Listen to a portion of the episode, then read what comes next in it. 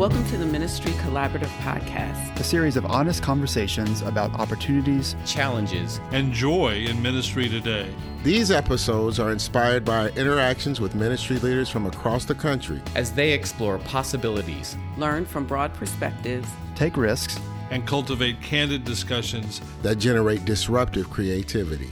Hi, friends. This is Adam Borneman with the Ministry Collaborative, and today I'm with my colleagues Jennifer Watley Maxell, Ryan Bonfiglio, and Mark Ramsey, and we are considering this theme of forgiveness, especially forgiveness across our broader culture. Really interesting series in the publication Vox this spring on forgiveness and the limits of forgiveness, forgiveness's relationship to justice, the complexity of forgiveness with those who cause us pain. And of course, what an important topic for the church to consider in this time in a culture that wrestles with this so mightily. So I want to swing it wide open to my colleagues and get your gut reaction to this theme. What do you immediately think of when you think of the challenge of forgiveness in our culture? So I think part of it is that when we talk about forgiveness, it is so incredibly countercultural, right? That culture right now is steeped in a moment of you get what you deserve. And when you don't get what you deserve, something is wrong. And so I think one of the reasons why forgiveness is so difficult to talk about, not to mention to do, is because we live in a graceless era. And you cannot have forgiveness without grace. And without the language of grace, I think it's hard to even conceive of and talk about what forgiveness really is all about. And I think some of it is the lack of our language I've been listening to Brene Brown's Atlas of the Heart book. And one of the points she makes is that when it comes to our emotions, that we cannot express what we don't have language for. And I think forgiveness is one of those types of things as well, where we can't express forgiveness without language to express it in. And I think part of it is a language issue in terms of culture and where we are in our society right now. And with that, Jennifer, I mean, forgiveness is a two sided street. We can either be the forgiver or the one who seeks forgiveness. And both of those come really hard to us at this present moment. I think your comments about having the language to speak these things. I think of our prayers of confession used in my own Presbyterian tradition. I love that our tradition has a prayer of confession as part of every Sunday service which is great. But so often I notice that the prayers of confession are just so grand and vague. Oh God, forgive me for all the things that I might have done. Or the things I might not have done. or them too, right? But it's all very vague. I think we almost are more comfortable with these sweeping acknowledgments that maybe somehow technically, theologically, we're sinful. But then to actually stop and name the particularity of our sinfulness is really hard for us. And if we don't do that, it's actually really hard to be forgiven if we can't name the specificity of what we've done wrong. Not to go back to Theology 101 with this, but there is the notion of God's forgiveness of us and all that means. And then there's how we forgive and are forgiven by each other. Ryan, to your point, the roles aren't detached. Forgivee and forgiver are inextricably linked in ways that are uncomfortable for both. You're either having to admit that you were not the person you were meant to be in letting someone down or injuring them. And you have to say, I have every right to hold on to this. Jennifer, to your point, we love holding on to stuff. I have to release holding on to this and offer it back. Both of those are dislocating roles that at our best we should be playing all the time in the era of cancel culture, I want to hold on to everything I can because who knows I'm going to use it as a good defense. Yeah. And Adam, in your opening question, you know, you talked about the idea of restorative justice, which is something that we're talking a lot about. But let's be clear a lot of times forgiveness is not just. That Jesus said, Forgive them, for they know not what they do. There are times when we have to forgive people who know what they're doing. And who have no intentions of making it right. Yeah. Mm-hmm. And that is what at least the Christian construct of forgiveness is.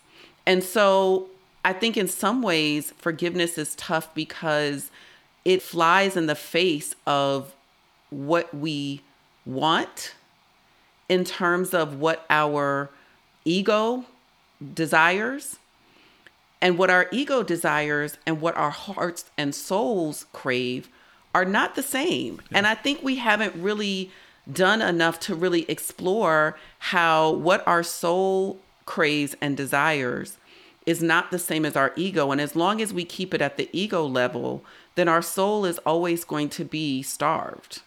Yeah, that's really good. As you're talking, Jennifer, it occurs to me that we often think of forgiveness as a passive behavior that we're just kind of, you know, as Mark said, it is true that we're, we're kind of letting something go. But I also think we need to complement that with a real active dimension to forgiveness, even a prophetic dimension. That forgiveness in a culture that is so bent on getting what you deserve.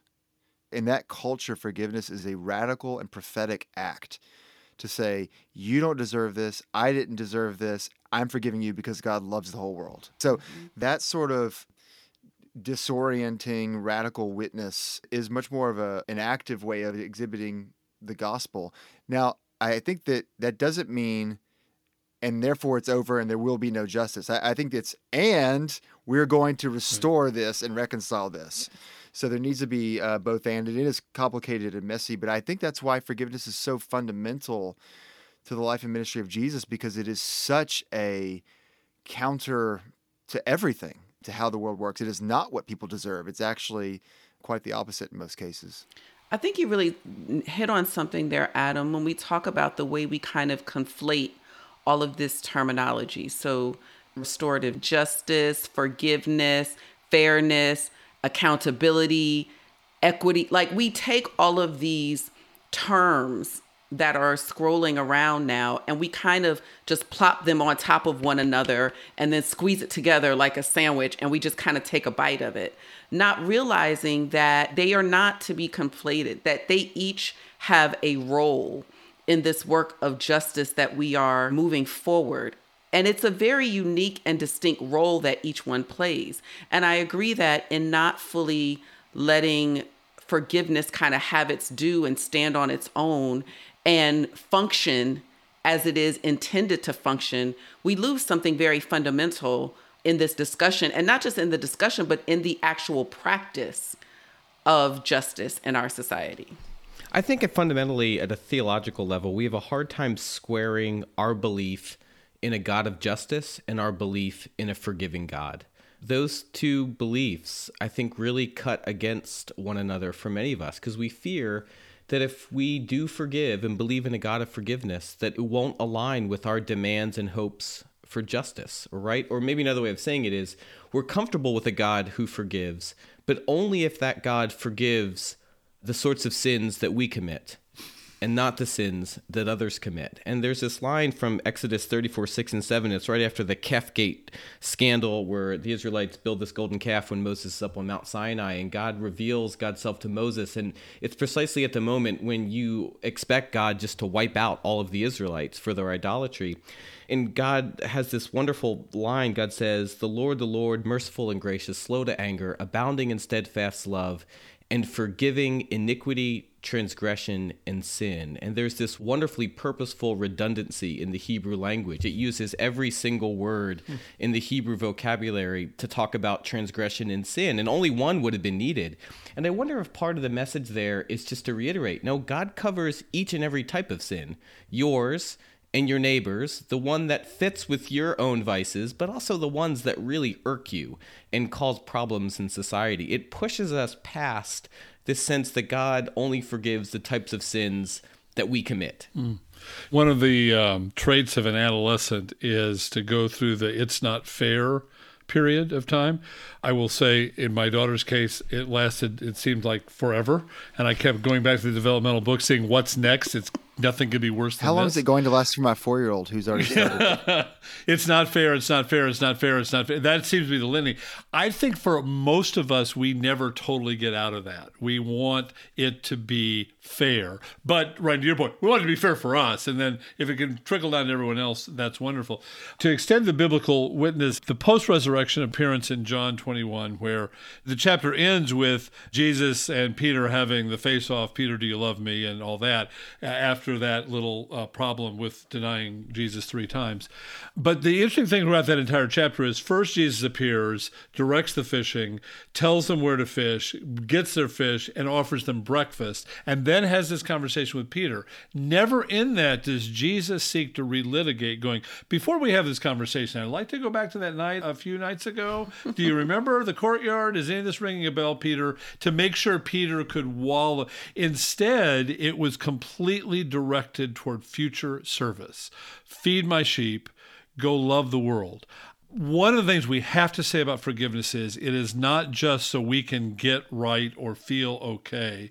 It is so we can be more fully equipped to meet the needs of the world and love as God loved.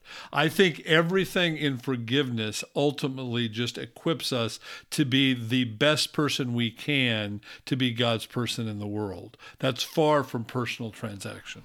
Yeah. And I also think that it also takes us out of this idea that forgiveness and justice are things that must occur right now in the here and now.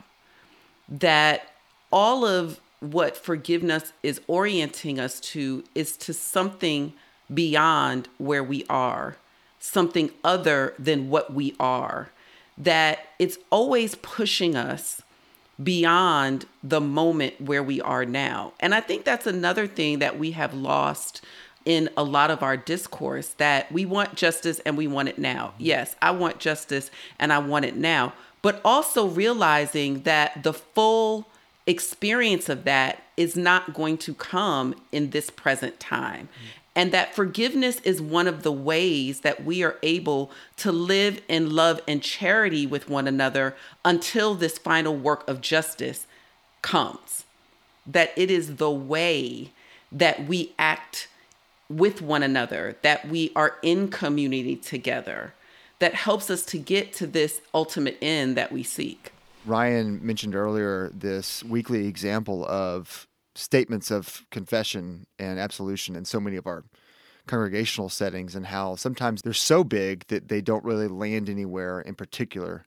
So I'm wondering if we can talk for a moment about the particular practice of confession and forgiveness in congregational settings and what that might look like moving forward. Well, one small piece of that, Adam, is that I think with respect to Christian leaders, it's hard for me to imagine any idea of Christian leadership in a congregational setting that doesn't involve the frequent use of the phrase, I'm sorry, to the people we work with, to our families, to our children, to our parents, to our staff members.